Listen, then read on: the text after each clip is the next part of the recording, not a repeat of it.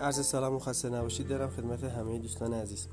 خب دوستان می‌رسیم به فصل سه که نکات کنکوری دهه 90 رو خدمتون ارز کنم. دوستان عزیز اگر به سوالات این دهه آخر به این فصل نگاه کنید در این فصل نگاه کنید متوجه خواهید شد که از سوالای بسیار ساده مانند اینکه کدوم اسیدامنه در مارپیچ آلفا وجود ندارد شروع میشه یا سوالات بسیار پیش پا افتاده ای مانند نقش پروتازوم در سلول ها چیست و و سوالای سختی که وجود داره حالا به طور کلی. اگر بخوایم سوالای این دهه فصل سه رو به دو بخش تقسیم کنیم می‌تونیم بگیم سوالای قبل 95 و سوال بعد از 95 حالا برید به کتاب های تستی که دارید یه نگاهی بندازید. متوجه خواهید شد که سوالایی که در پنج سال اول این دهه اومده سوالات بسیار آبکی بوده. حالا گاهن در لابلا اینها یک سوال سخت هم پیدا میشه که حالا بهش خواهیم رسید و بررسی خواهیم کرد. یکی از سوالایی که در سال 92 اومد و سوال واقعا خوبی بود عنوانش اینه کدام گزینه در مورد جایگاه پروتئین های چاپرون صحیح هست؟ تقریبا در همه رشته ها بوده و سوالش پاسخنامش اینه. الف BiP و HSP 70 در سیتوزول BiP و HSP 70 در شبکه اندوپلاسمی HSP 70 در سیتوزول و BiP در شبکه اندوپلاسمی و HSP 70 در ER و BiP در سیتوزول. شما این رو اگه تو جزوتون نگاه کنید صریحا به پاسخ سوالتون خواهید رسید.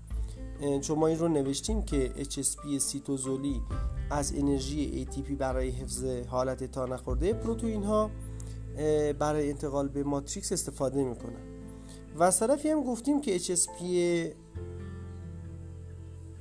هفتاد ماتریکسی نیست در نزدیک کانال ترانسلوکون در قشای داخلی میتوکندری قرار داره. این HSP 70 رو در این بخش دوم رو ما در فصل 13 بهش خواهیم رسید. پس گزینه HSP 70 رو می‌تونیم هم در سیتوزول و هم در ماتریکس ما ببینیم. این نکته بسیار مهم بود که حالا بقیه موادش تقریبا مربوط به فصل 14 هستن که 13 و 14 هستن که چاپرون های BiP و همچنین لکتین های کالنکسین و کالرتیکولین رو ما بهشون خواهیم رسید که به عنوان پروتئین هایی هستن که فعالیت می‌کنن اینها مواردی بود که در سال مثلا 92 این تک سوال سوال سختی بوده اون زمان که در ارشد تر شده.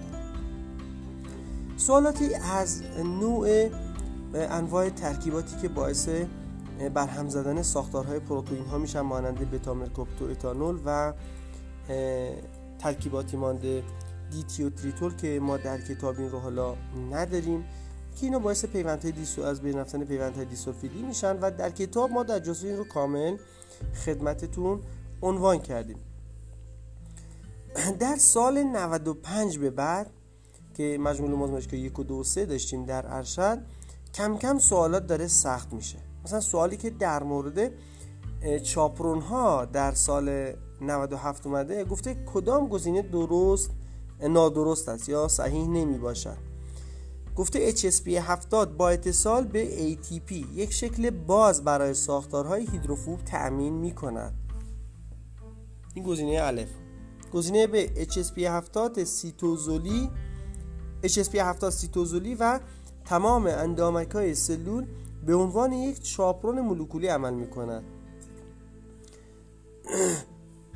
جیم هیدرولیز ATP در چاپرون منجر به جلوگیری از تجمع یا اگریگیشن پروتئین ها میشه.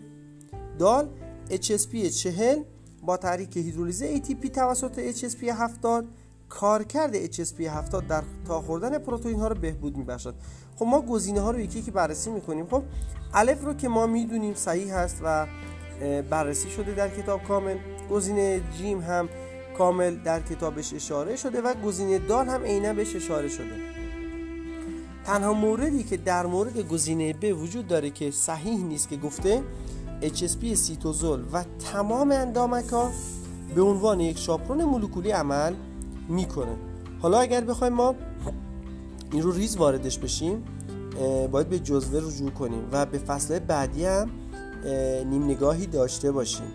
چون ما گفتیم که HSP 70 یک پروتئینی هست که در هم در سوال قبلی بهتون عنوان کردیم این رو هم اینجا دوباره بهش اشاره می‌کنیم. در ماتریکس هم وجود داره. و این تنها موردی است که ما می‌تونستیم اون رو به عنوان اشتباه تلقی کنیم. حالا اطلاعات دقیق ترش هم در فصل 13 و 14 بهتون انتقال خواهیم داد. حالا سوال بعدی مثلا در مورد بیماری های عصبی اومده که بیماری هایی که باعث از تا خوردن پروتئین ها ایجاد شدن که در سال 98 بوده ما اون رو عنوان کردیم و فقط خواهشان در این فصل ابتدایی یک دو سه از سوالهای آبکی ماننده این سوال که خدمتتون میگم خیلی هوشیار باشید اینا رو از دست ندید مثلا گفته گزینه های زیر از مختصات پروتئین های هومولوگ می باشد بجز این در از برمان ماشکایی دو سال 98 اومده که سوال بسیار ساده و آبکی هست ولی زمانی که این متن رو ندیده باشید قطعا نمی‌تونید اون رو بزنید. مثلا پروتئین های هومولوگ وزنشون اصلا اهمیت نداره. پس گزینه که مربوط به وزن هستش اشتباه خواهد بود. و سوالایی که من خدمتتون حالا وارد بخش دکترا میشم. سوال بخش پی رو هم من خدمتتون دوباره توضیح خواهم داد. ببینید سوالی که در سال 91 اومده گفته تداخل پروتئین پروتئین جزء کدام ساختمان هست؟ برید در گفته پروتئین پروتئین پس از دو زیرواحد تشکیل شده. ما میگیم پروتئین ها تا ساختار سوم تک پروتئین ها تک زیرواحدن می‌تونن تا ساختمان سوم برن. فقط ساختمان چهارم هست که باید دو تا پروتئین وجود داشته باشه. پس گزینه مربوط به ساختمان چهارم صحیح هست. و مثلا سوال اومده که ساختمان سوم پروتئین چه نقشی داره؟ این سواله واقعا خیلی آبکی هستن و من خیلی به اینا نمی‌پردازم. سوالایی که واقعا جوندار هستن رو من می‌خوام در موردشون صحبت کنم. مثلا سوال سال مثلا سوال سال 91 چاپرون به چه عملی کمک می‌کنه این رو دیگه میگم ده بار حالا در ارشد هم بهش رسیدید و نیازی نیست این سوالا رو ما شما بهش بیایم بهش بپردازیم و شما روش time بذارید اصلا. واقعا خیلی ساده است.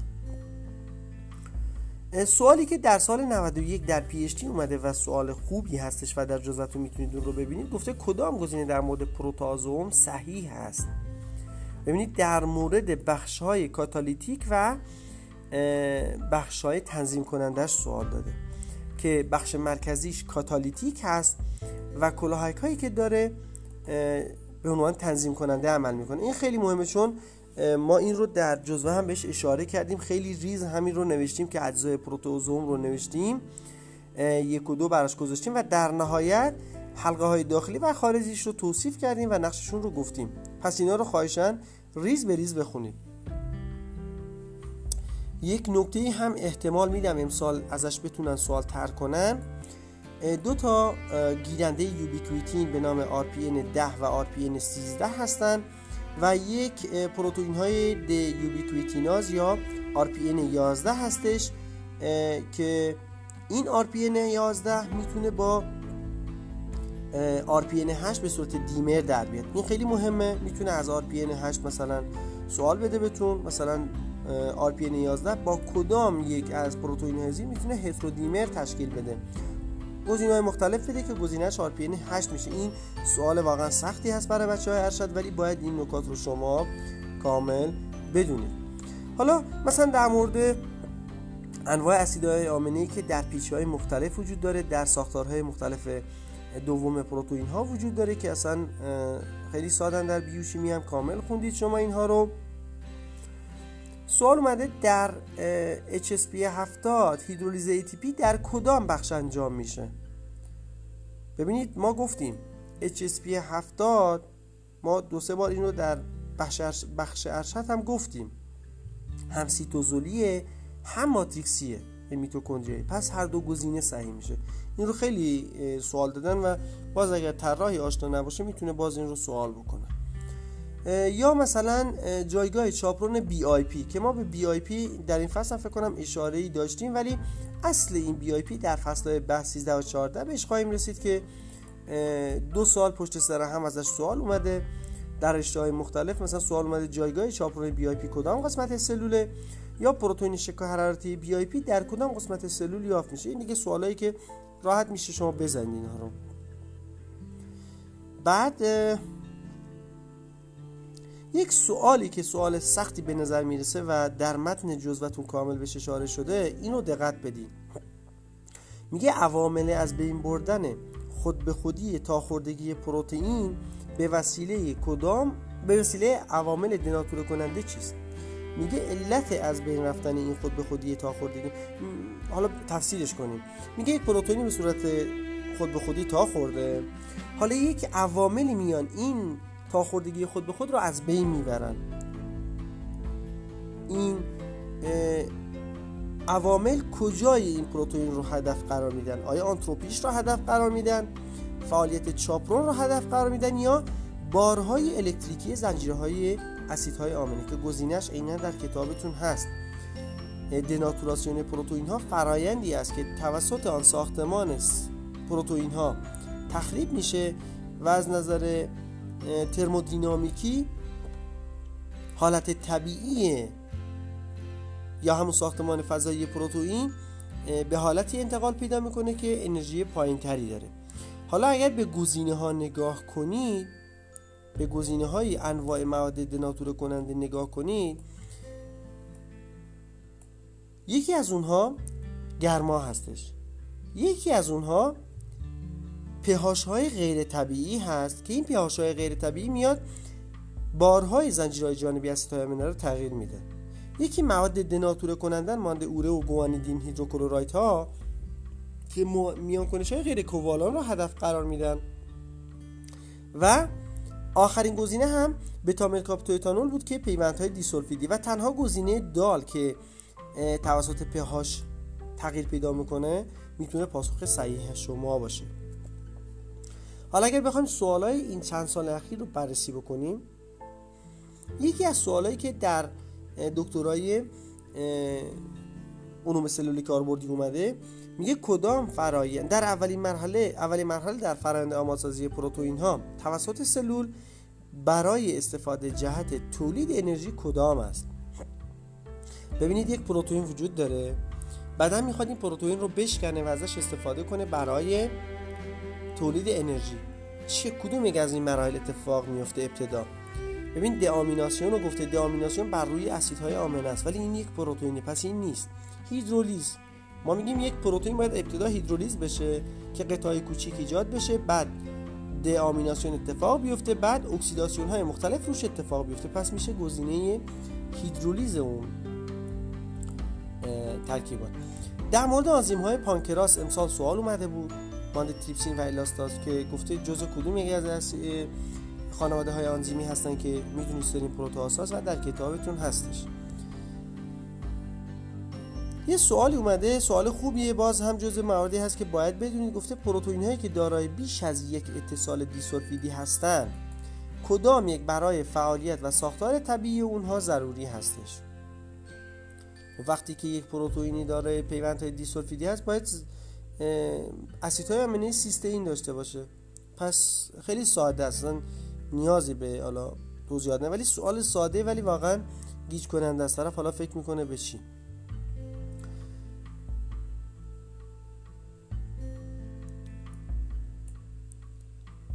سوالی که حالا از بیوشیمی بیشتر تو زیست اومده میگه کدام آنزیم متضاد فسفاتازها عمل می‌کنه؟